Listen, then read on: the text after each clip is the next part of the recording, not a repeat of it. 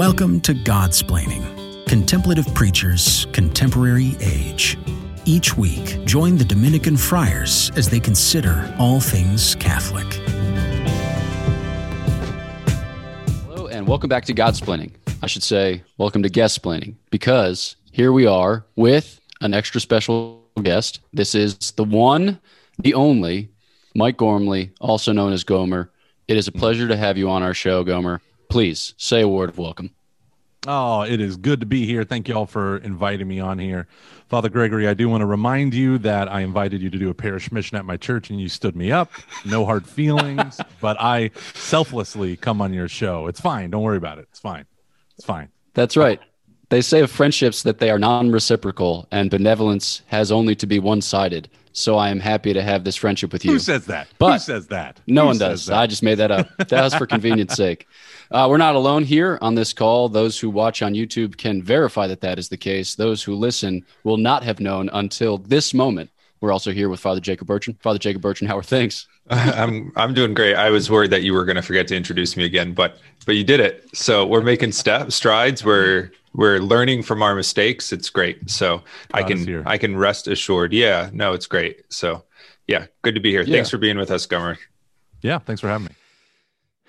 So, um, usually we talk about mindless nonsense for the first five minutes of the episode because such is the manner of conversation. But we are here about the serious business of not wasting someone else's time. Uh, so we we value your time and uh, we thank you for sharing it with us. So, to set up the topic for today's conversation, uh, we want to talk a little bit about masculinity. And maybe people have all kinds of associations with it. So, certainly, people talk about masculinity. They might think it to be toxic in some settings. They might think it to be, um, I don't know, febrile is the word that I came up with, but I don't know that anyone else says that word except for me. Uh, maybe No, wimpy in other settings. Yeah, it's just it's just me. Okay, so so we have a sense that that men should be men, but that they shouldn't be brutes, uh, nor should they be not men. Um, so we have we have a sense of what we want, but then the question is, how do you how do you make good men? So from your vantage, you know, you Yeah. preach parish missions, you're a lay evangelist, you have a um, media apostolate with Catching Foxes and with Every Knee Shall Bow. So you're thinking about forming disciples, and you're also a father, so you're forming little men, well, boys to be men. Um, so maybe just to kind of get things going, what are your thoughts about uh, kind of like men, masculinity in general? Do you have a working model in your mind? What are some things you're looking to form? What are some things you're looking to tease out? Yeah, I think for our culture right now, we're in kind of a weird moment where, um, you know, Pope John Paul, uh, John Paul II, and Christifideles Laici brought out this notion of participation and how we're seeing, for the first time in world history, groups that were excluded now participating in the public life of their countries, their people, their nations, whatever. And of course, he was speaking also in terms of the communist, um, you know, totalitarian regimes that were occupying. But he brings up this whole point about female participation in society, you know, to unheard of levels after, during, and after World War II. And it's amazing because as women, uh, especially through birth control, have been able to modify their lives in such a dramatic way, um, it's modified society in a dramatic way in ways that we never knew or could think about or anticipate. Um, you know, from things like uh, if a man was that person in which who leaves the home in order to make a living for the home, and a woman was that person who raises the kids, what happens when those when both of them are out working what happens when you know the woman makes more than the man and so the man stays home. You end up um the the mutability or the um yeah the mutable nature of these roles gets so dynamically switched. When you throw birth control into it like our society's been doing since the 60s it it really does i don't think we fully appreciated the radical way it altered the human landscape and social landscape. So for men, men have always been in a weird place. I know that might sound weird, but um, you know, right now men are targeted with patriarchy and all this stuff, uh, with the domination over women. You know, obviously physical strength and violence has been a part of our of our society since since the fall. But um, men have never been tied to their roles as women have been because of mother nature. We call it mother nature because women are initiated into womanhood naturally. Men have always had every culture except ours has always had initiation rites and rituals and procedures to say now you're a man. And we haven't had that for the last 100 150 years for most western uh, modern societies you know? Cardinal Sarah was talking about you know in his tribe in africa they march you into the the men kidnap the boys take them into the middle of the forest and circumcise them. And if they scream or cry they're out of the tribe right? So could you imagine being a 12 or 13 year old boy and all of a sudden like and then when you return you're a man. You don't hang out with the women anymore. You hang out with the men until you're ready to you know make babies and such and so forth. But um so for me as a man to navigate all these different waters right like you realize that the increase in female um participation in the culture is a net benefit great thing but it destabilizes these roles that we've had for literally thousands of years. And i don't mean the woman's just barefoot and pregnant at home. What i mean is there was an an understanding of the dichotomy of what it takes to build a household. And that that understanding is completely gone. So you have the rise of toxic masculinity which is not masculinity as such. Um you know the idea of um reducing my role as a man to just uh you know and, and i see this all the time with the young adults especially college students where they have no appreciation for relationships, just racking up sexual encounters.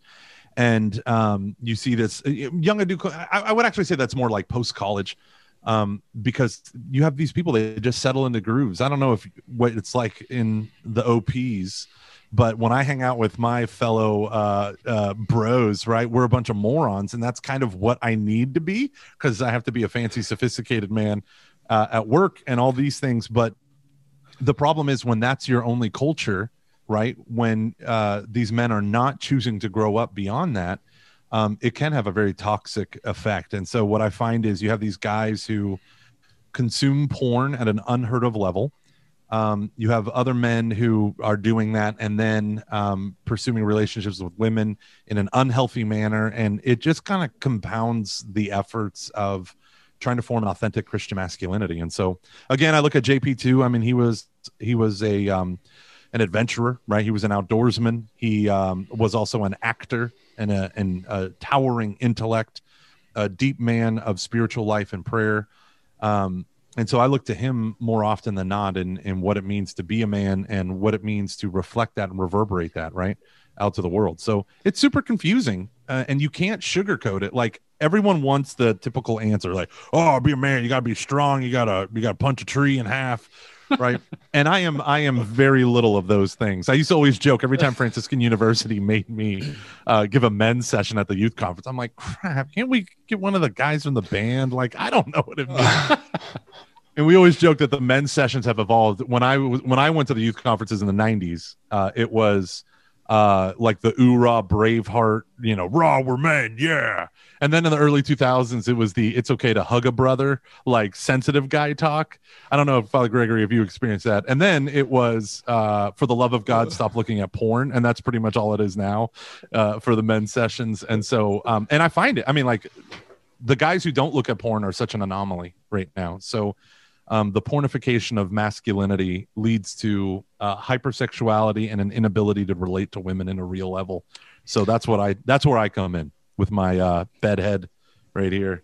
Yeah, I didn't. Yeah, there yeah. you go. Wearing, That's awesome. Yeah, check it out on here. YouTube. There you go. Yeah, look at that. Look at that. so through through what you just described, there are there are a number of, I mean, pornography, of course, relationship kind of things. If you were to sort of, um, you know, before kind of diving into thinking about solutions, identifying the problem is always a good thing. Otherwise, you're proposing solutions for things that nobody cares about.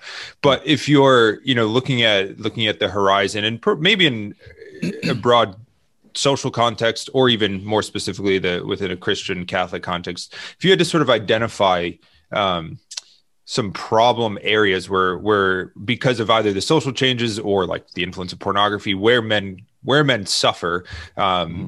in, in these kind of ways where they're kind of anemic in their sort of the masculine virtues i guess what would you kind of uh, describe there um yeah, I think with the widespread confusion over masculine roles and the lack of initiation into adulthood, you have 40 year old preteens basically right mm. and you're dealing with these with these men in adult bodies with adult careers who when it comes to relationships in a very real way are childish uh, maybe not 40s, maybe maybe 20s and 30s, but um, the the onslaught of uh, social media, and, and I know that that it gets such like bugaboo, you know, lip service. Everyone always criticizes that stuff, but when you put an always on distraction machine that's high definition and broadband in everyone's pocket and then you tell them be mature but you're giving it to a sixth grader or in my daughter's case uh, in her preschool a six year old you're giving a six year old a brand new iphone um, like how, how do you handle that when you're a little kid? I'll tell you how they handle it. They put their face to their phone all the time. Parents ask me all the time what's one thing i can do for my high school students? And now i'm doing youth ministry on top of adult faith formation. And um, I tell them all the time do not buy them a phone until they're 16 years old. And if they need a phone for text messages or uh, uh, you know whatever, then get them a dumb phone. Do not give them access to this stuff. It's it's impairing their ability to relate to humanity in right in front of them, right? And uh, so then you look at pornography. What what does pornography do? The way I describe it is it lets you feel like a man without demanding anything of you, right? so if I had to pick one or the other, I would probably get rid of pornography if I could, you know, snap my fingers and make it disappear because it's always a mortal sin, right? Or it's always gravely sinful and disordered. But and, and I think you would have a night and day turnaround with pornography. Um, but as it turns for men to be for boys to become just adults and, and girls to become adult women, I think social media is impairing that so much. I think it's crippling our moral sense. And so when I work with people, that's the first thing I say is um, I do a lot of discipleship, right? So working one on one, working in small groups with people. And first and foremost is if we don't have an aim in society for men, then and we don't posit anything for them, then there's nothing for them to strive for, right? And life becomes just one dang thing after another, right? and it ceases to be purposeful meaningful and because it's aimless and so what i try to do is give them an aim and this is where um, you know the catechism and the and you know the thomistic conception of the virtues is so absolutely paramount and they are not getting this right? Have you ever read the section on chastity in the catechism? Um, I mean, you probably haven't because you don't need to, but people, no, I'm just kidding, but right. But the, that is one of my favorite places to teach people about the moral life in general because it talks about like the laws of progress and um, the you know the the reality of failure. And i think so often we picture the moral life as like you're on a mountaintop now don't fall off when in fact it's like no you're at the bottom of the mountain. You have ordered and disordered desires feelings urges inclinations whatever uh, phrase you want and you need to harness them through training and um, I think if there's one word I could use to summarize what could help masculinity the most, it would be train. Right? That that notion of training. I saw a woman um, with a T-shirt in a gym parking lot. I wasn't going to the gym. I was going to the donut shop next door. But she came, she came out and she said, and her shirt said, "Don't exercise," and then in big letters it said "train." And I thought, like, oh, that is actually really profound that is really profound because it's like you have a stated purpose. I want to go to couch to 5K, or I run want to run a marathon, or I want to deadlift X amount of weight. You have to adopt a rule, right?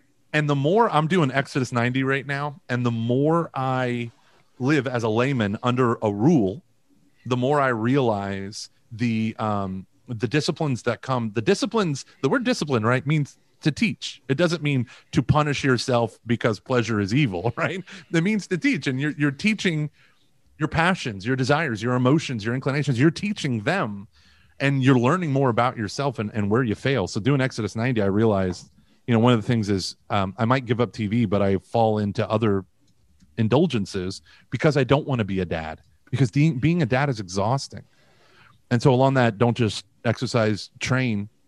My advice to people is uh, don't just say i need to spend more time with my kids. Do a project right? It, it has that same motif um, of like you got to focus on a thing with a clear goal so that they see with you how they are making progress with you.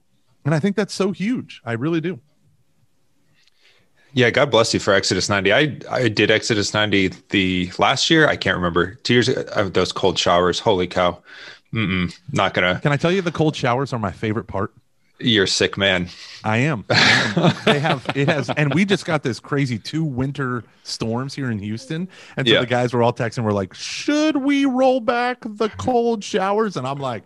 No, I stand in the shower. I don't do the arm. Stand in, crank it onto cold full power. See the face of God, my friend. See the Hmm. Well, face of God. You're singing them. I'm not because the cold showers they they got the best of me. I tell you what, I was showering like once every two weeks because of that. Mm, That's not true, but kind of too Um, close to the truth. Yeah, yeah. Let's uh, let's stick with this idea of training. So it reminds me. Um, uh, I can't remember who it was or in what context, but someone asked my mom if my dad, you know, predeceased her if she would consider remarrying, and she said no because it's taken too long to train him.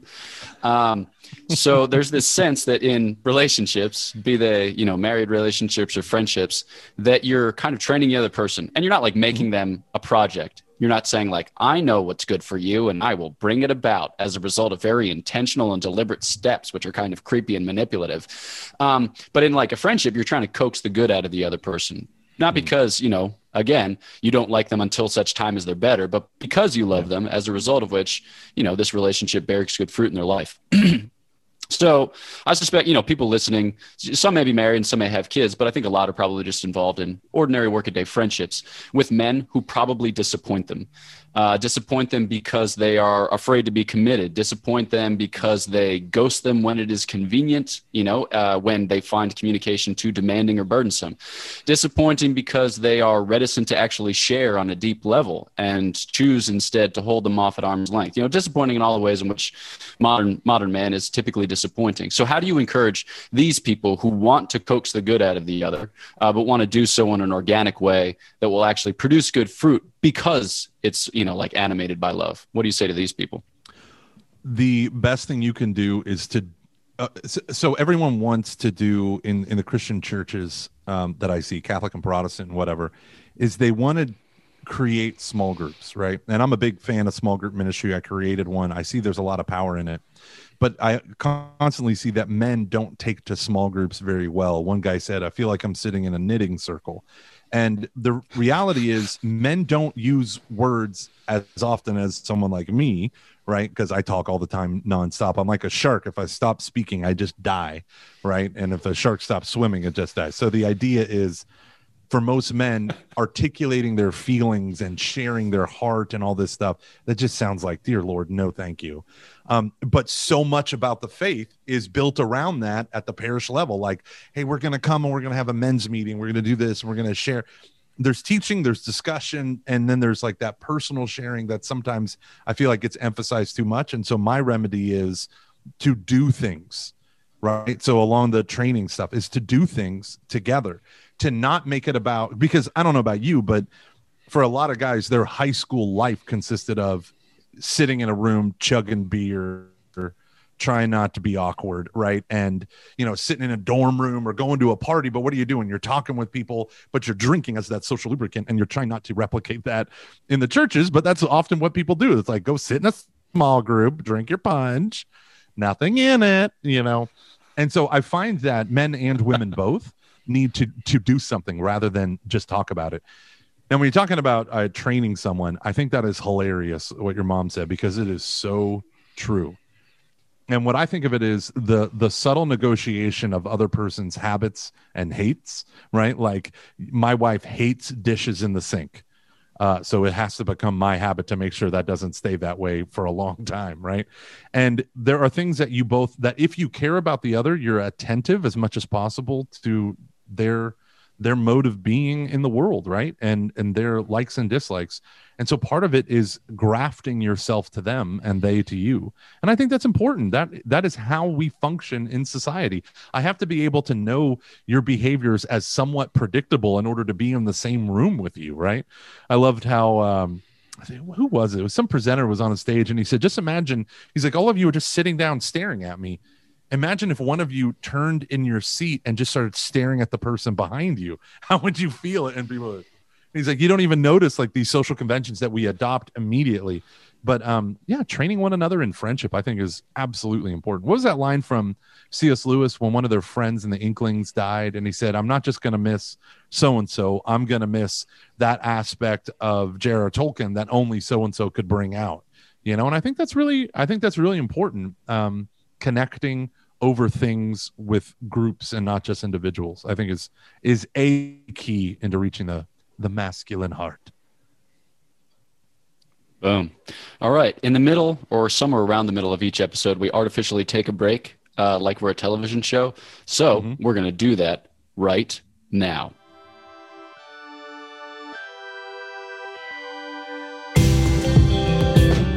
You are listening to Godsplaining. Visit us at godsplaining.org to listen to our episodes, shop our store, and donate to our podcast. All gifts go to improving the podcast and bringing the gospel to more listeners. Thanks for your support. Thanks everyone for sticking with us on this here episode of Godsplaining. More specifically, Guestsplaining. We're joined here by Gomer, Mike Gormley, who is known for his exploits with Lay Evangelist, Every Knee Shall Bow, Catching Foxes, one of the first podcasts. I guess maybe to kind of speak to that. All right. So you got involved in podcasting like back in you know the days when dinosaurs roamed the internet earth yeah. you know it's like you yeah. and catholic stuff you should know and then a barren wasteland of non-media based catholic ministry um, yeah.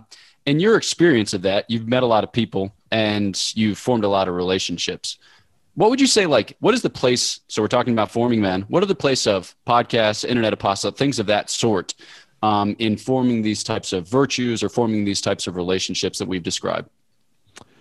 Um, you know, I'm a professional speaker. That's one of the things I do on top of working at a parish. And I tell people all the time when I'm at a conference or an event or a parish mission, I say, talking with me or coming to a talk is not your, is not going to bring transformation in your life.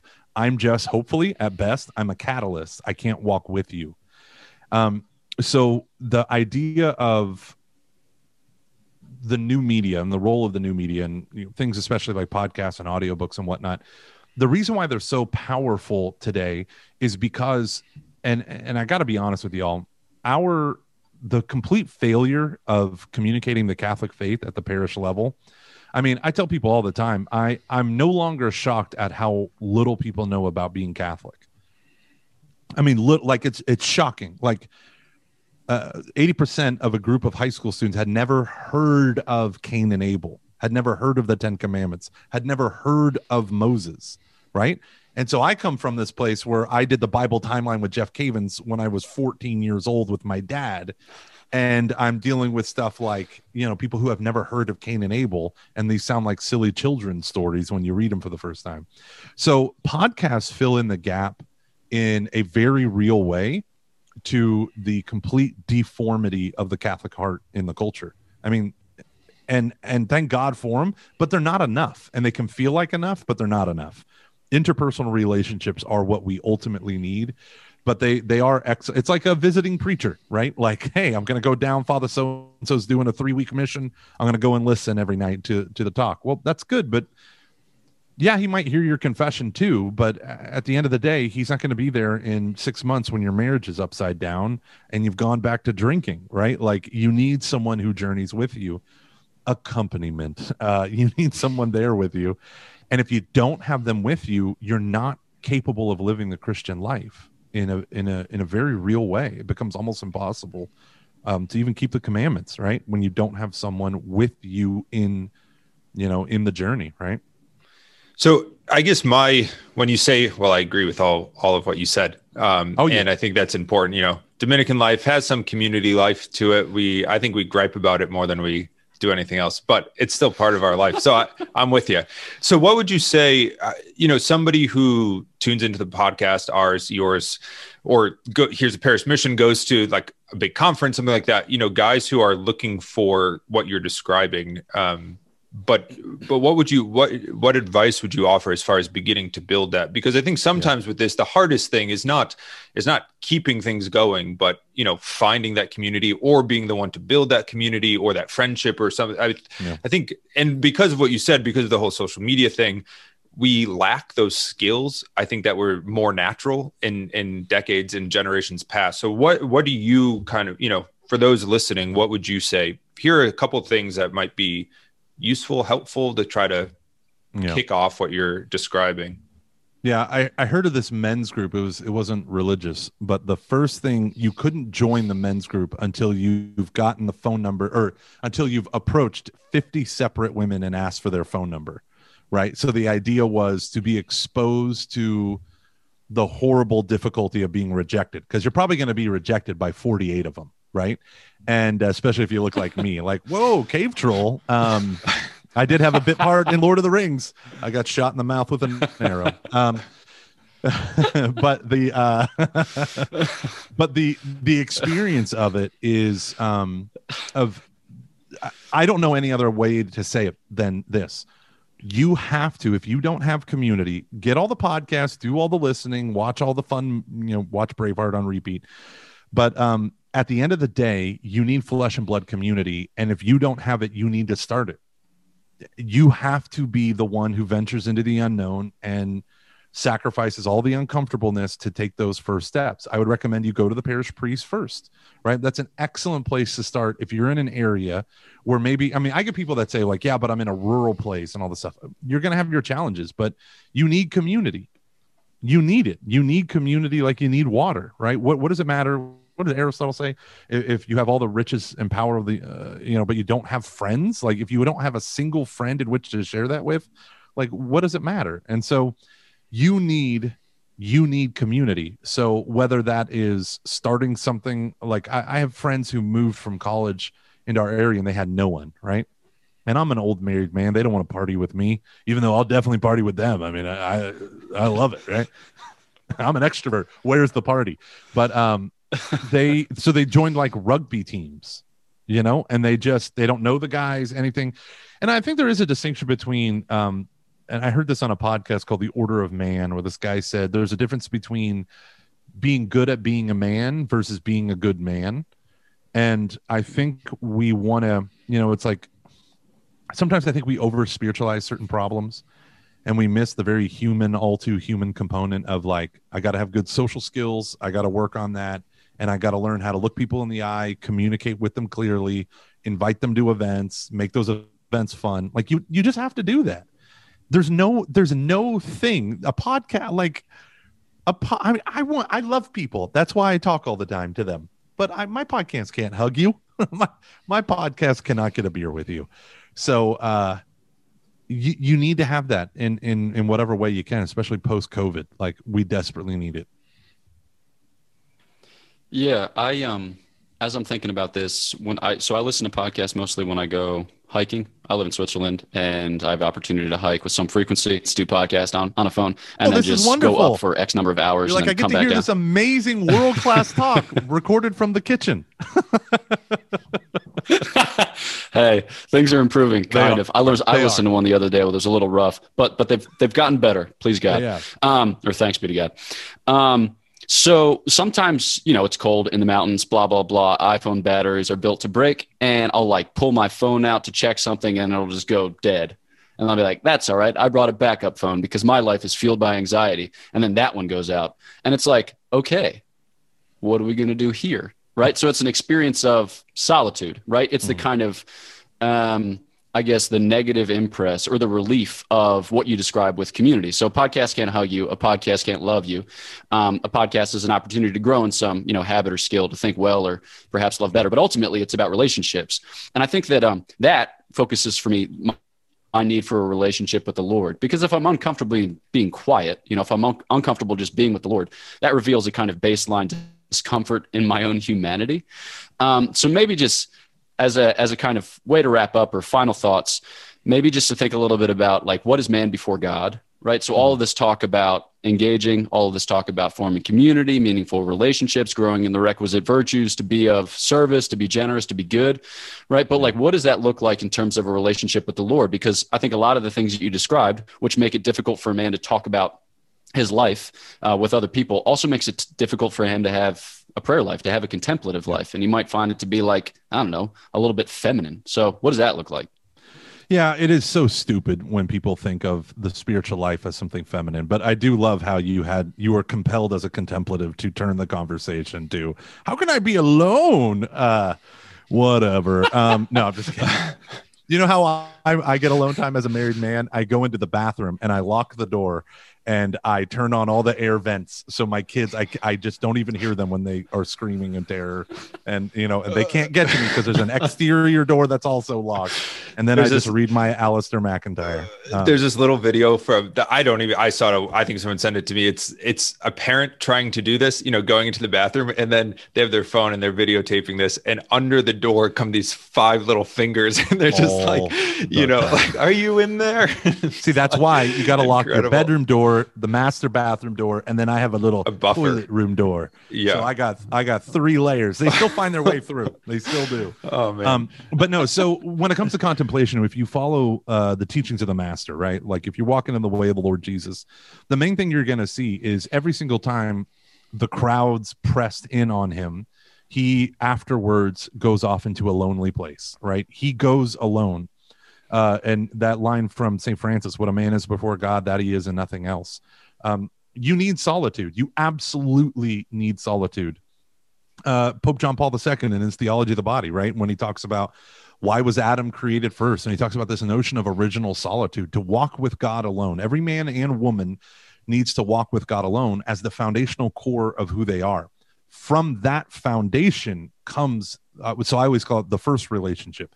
Your first relationship is with God and Christ alone, right? That needs to be nurtured and nourished overwhelmingly. And then from that spring, from that um, you know, life-giving water, then it pours over into your relationships with others, especially if you have a vocation of matrimony or whatnot, your children. Um, but the the art of contemplation is being devastated by easy access to perpetual distraction. I mean, think about it. When you have Netflix, it automatically serves up the next show. So you have to intervene to not keep watching TV. Right? Like that's the new thing. And Facebook automatically starts playing it. That's why there's all this push for closed captioning.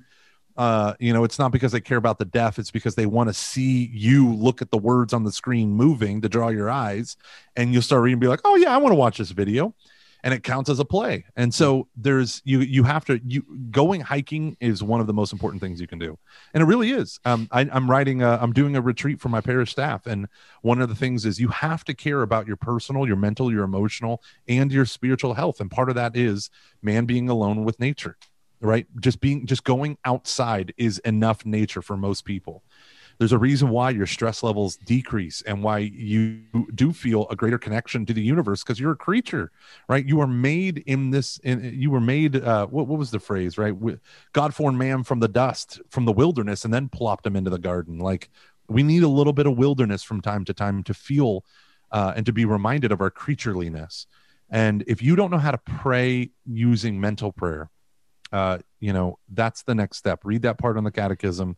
Uh, read meditative prayer. Don't read contemplative prayer because that just confuses everyone. I was my exodus 90 group of guys are like what is cont-? it's it's like looking at stuff constantly? Like i don't understand. And i was like oh father jean corbon he is wonderful. Um but the the the part on mental prayer meditation right? Like helping people just read the life of christ um uh, Lectio Continua over and over again of the gospels. Um is a masterclass on how to be alone, how to walk with God. Noah, right? The whole world is is walking in a in a noisy crowd to destruction, yet Noah walked alone with God, and thus he was righteous and blameless in his generation. If you can't walk alone with God, then um, you really ought not to be walking with others, right? So it's it's it's integral to what it means to be a man. Yeah, I think often of um, I think something that Mother Teresa's biological mother told her when she left to join the Sisters of Loreto, something to the effect of like put your hand in his and follow him alone. And I think that um, yeah, to end with to end with that, you know, kind of as a reflection on dis- the discipline of masculinity. It means you know to put your hand in his, who lived masculinity in perfect fashion, right? Who who filled masculinity with the grace of the Most High God. You know, who who bore up our masculinity, as it were, you know, into uh, into the heights of heaven. So yeah, it's that's a really beautiful meditation. So thanks, Thanks so much. Yeah, thanks. Thanks for everything. That's awesome. These are uh, things that I will continue to think about, meditate on. I can't speak for Father Jacob Bertrand. He's probably got a few episodes of uh, the ne- the latest Netflix show to watch. So I'm uh, just watching it on my computer right now while you guys are talking. So. distraction from distraction by distraction. I get it. I get it. Bingo, little T.S. Eliot. Um, mm. uh, Gomer, please tell people how they can uh, kind of find more things that you're involved with on the internet and elsewhere. Uh, that's a hard one. Um, layevangelist.com. I never update it. It's a website seen by dozens. Uh, I do a weekly podcast show called Catching Foxes. You can find that at catchingfoxes.fm and any service, you know, Spotify, iTunes, all that stuff. Uh, Every knee shall bow is for those who want to learn. It's a weekly show on how to evangelize. So um, if you want to do that as a Roman Catholic, we can hook you up. And uh, other than that, I am not on social media, so don't bother. Don't bother. Burned all my accounts. There it is. Okay, burn your accounts, but don't burn your bridges. Um, yeah. So from our end, let's see. Anything else? Father Jacob Bertrand's like, that's not a good tagline. You can't end an episode with that. All right. So I won't. Um, please do. Let's see. Like and share the podcast. Share it with folks whom you think would benefit from it. Uh, you could subtly send it to men whom you think need to grow up, or whom you think are grown up. You know, and you could tell them that either option may apply. So that way they don't know what you're doing. Uh, please do like and share the podcast with your friends. Um, and let's see, check things out on YouTube and then Patreon as a way by which to support, especially during the season of Lent, season of almsgiving, um, so that we can pay someone to edit uh, our things and make the video quality better than it once was. Uh, Father Yay. Jacob Bertrand, what am I forgetting? Check out our new merchandise. That's, I think, the last thing. Uh, right? That's it. You can get it from our from our website. You can get some pretty cool stickers. Hopefully they've been fixed. We Thomas Aquinas's face in one of them was kind of looked like he looked like Two Face because they cut out part of his face. So we're working on that. But uh check it out. It's pretty cool. Oh, that's awesome. Nice. He Please actually make sure like you hit like that sorcerer. subscribe button and give us a like and make sure you hit that bell to be updated. Whoa, YouTube. You gotta be go. a cool YouTuber, guys. He knows what's up. yeah, you got to. Oh, absolutely um, for our next YouTube channel. Never mind. I had to stop. I'm going to rein it in. All right. So thanks so much for listening to this episode of Godsplaining. Thanks so much, Gomer, for joining us. And we will catch you next time. Cheers. Thanks for listening to Godsplaining, a work of the Dominican friars of the province of St. Joseph. Follow us on Facebook, Twitter, and Instagram. Leave a review on your podcast app and visit us at godsplaining.org.